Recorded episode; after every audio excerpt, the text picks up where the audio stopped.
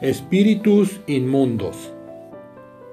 Al Jesús comisionar a los doce en su momento, les dio esa potestad para aliviar sufrimientos. Con esa autoridad dada, a quienes sufrían ellos iban. Los demonios expulsaban, trayendo salud a sus vidas.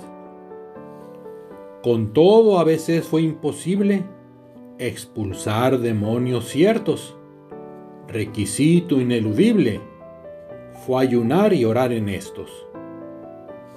Ciegos, mudos, cojos, sordos, a todos Jesús les sanaba. Testimonio él daba a todos, los demonios expulsaba. Hoy también hay en el mundo gente enferma en sus pecados que requieren del anuncio de quien puede así sanarlos.